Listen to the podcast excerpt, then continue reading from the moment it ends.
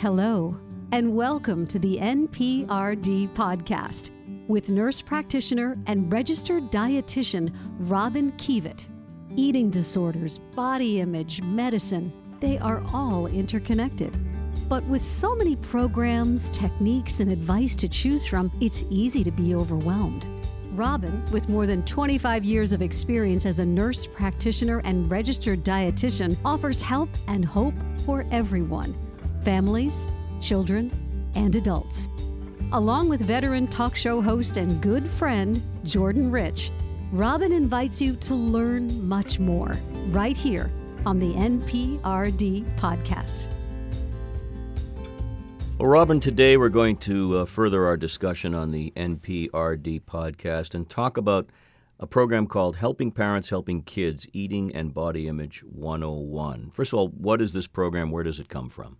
So, I came up with this presentation a few months ago, about six months ago now. I was asked by a dear colleague, Jean Fain, she's a wonderful therapist in West Concord, to talk to a group of therapists that she works with Mm-hmm. who do not work with eating disorders and body image and to give them some pearls, information, resources so that when their own patients or as patients, their children, their loved ones need and are seeking support with nourishment and body image eating disorders, there there's there was a way to do that. Well, there's obviously a need for this kind of assistance. Therapists are asking you for help. Uh, talk a little bit about where that need's coming from and how important that need is. So I'll need to reference the pandemic a bit here, in that, and, and I'm I'm going to answer this in two different ways. Personally, in my practice, since March of 2020, I've seen a hundred percent increase, Mm. and across the board, with every therapist, dietitian, clinician I know in this field, and some in other realms of healthcare. I'm not, I'm you know, I'm not leaving that out. Right. That we are more than working double to accommodate, reach, help those struggling with with eating disorders and disordered eating.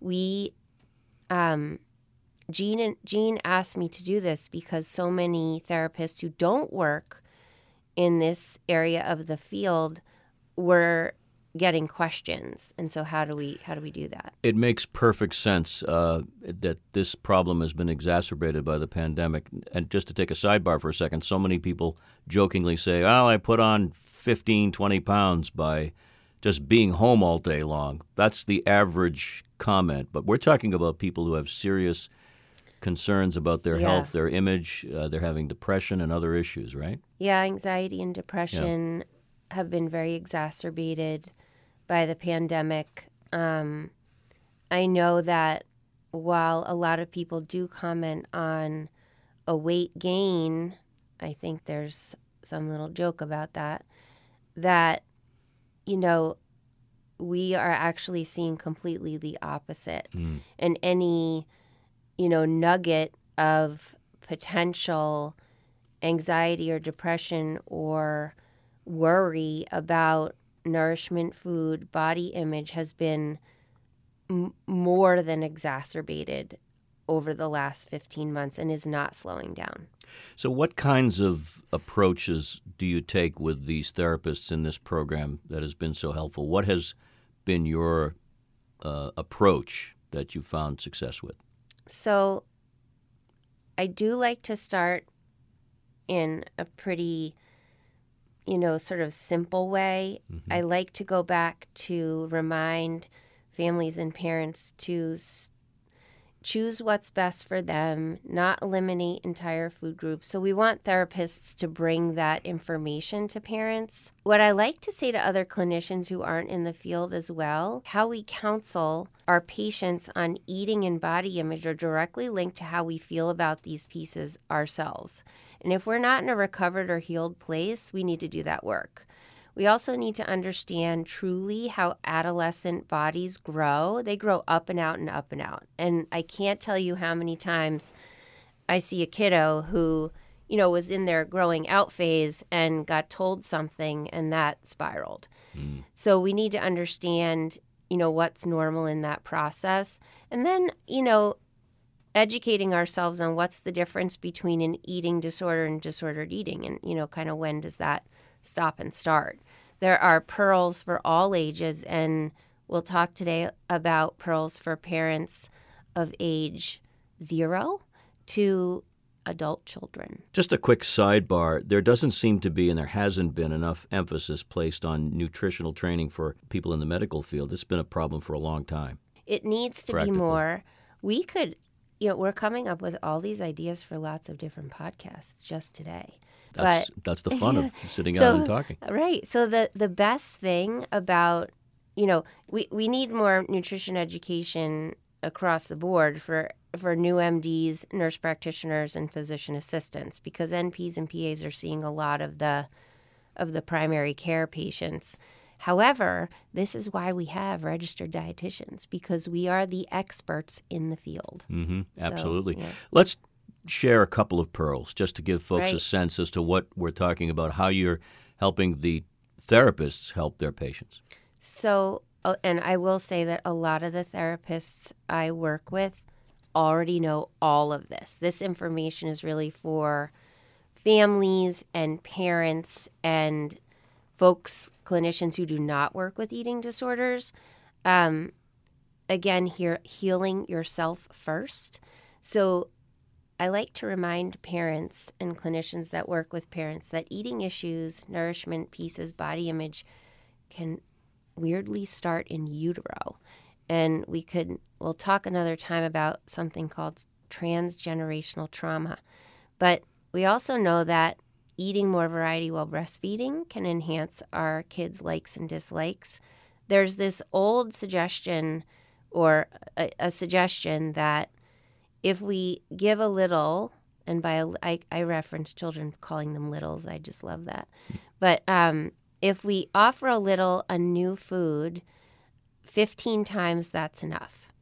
I ask parents to try 50 times, and I ask them to try mm. a spoonful. Don't give your little like a cup of mashed potatoes. That's too much, a spoonful. Also, noting that textures can be really challenging for different kids and we want to allow snacking. We don't have to allow it, you know, in an over the top way, but two or three snacks a day is pretty normal.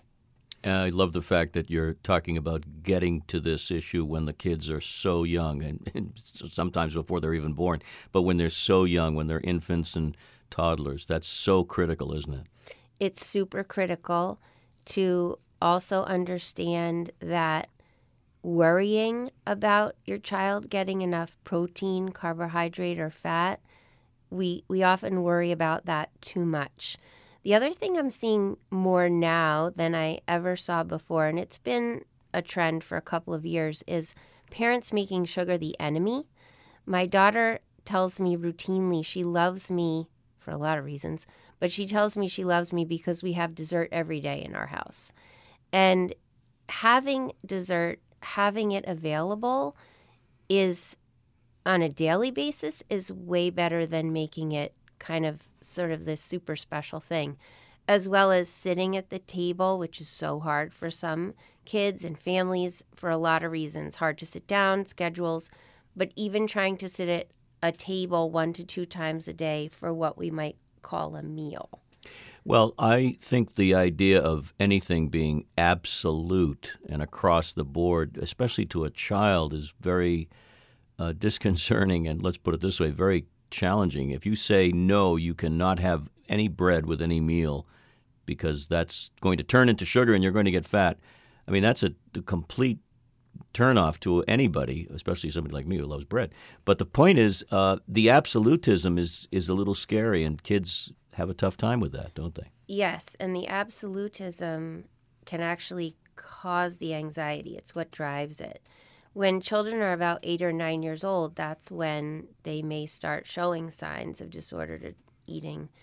at an you know the earliest stage, I think my early, my youngest patient right now is about 10 Mm-hmm. Um, so we want to continue family meals as much as possible at that age, sitting with your children, eating with your children, not making comments about, oh, I can't believe you ate that much, or how could you have eaten that? We want to keep that out. This is the time when some children begin their spurts in the growing up and out, and they might begin storing fat for what we call the tween years. It's also when kids start to focus on body image, there and other bodies. We want to make sure all of that's really positive. Um, you know, just your body's so strong, but as well, sometimes just not commenting on it at all.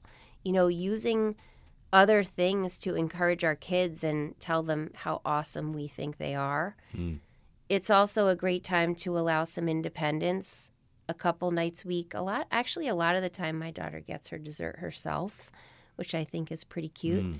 Um, we want to keep introducing new foods in spoonful sizes Mm-hmm. and having kids check in with how does their belly feel? Do they know what hunger and fullness is? Because that's really important. One of the takeaways I'm getting here is the importance, the vital importance of having the families involved. Not, I mean, obviously you've got kids and their parents are bringing the kids to you, but it's key for these parents and even siblings to be part of the equation. We want the family meals to be as routine and calm as possible. Mm. I understand how difficult that can be.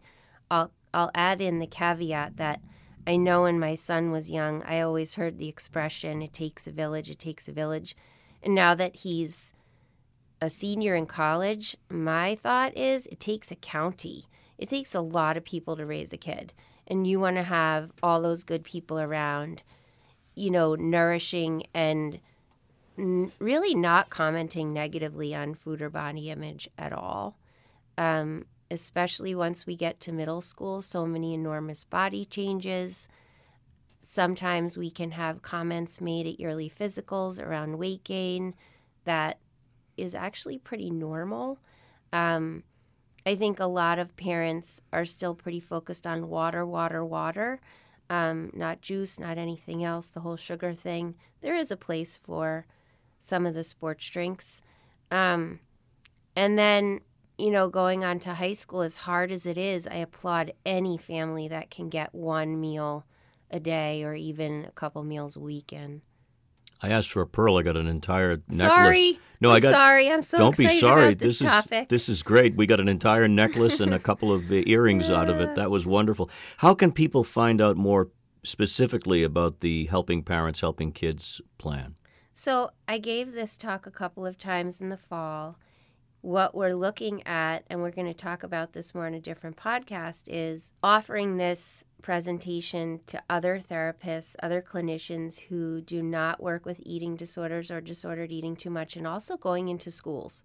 We've had requests to go into many schools in the area, not just myself, but my associate dietitian and our whole collaborative, the Greater Boston Wellness Collaborative, which is a group of of experienced and more than that passionate professionals in the eating disorder field. We are we are ready to go. Oh, and I was just thinking another resource speaking of family meals. Mm-hmm. As we record this, August is Kids Eat Right month.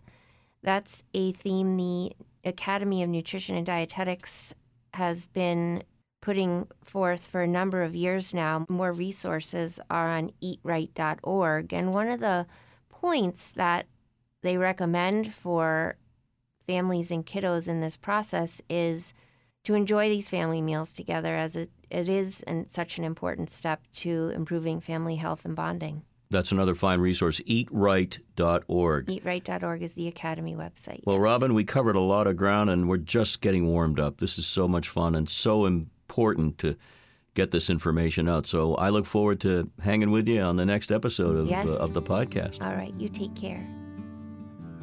Thank you for joining us for the NPRD podcast with Robyn Kievit. We invite you to subscribe, download, rate, and review us, and share this valuable podcast with friends and family. Help and hope is found here. For more, just go to robynkievit.com. That's R O B Y N K I E V I T.com. Or check out thenprd.com.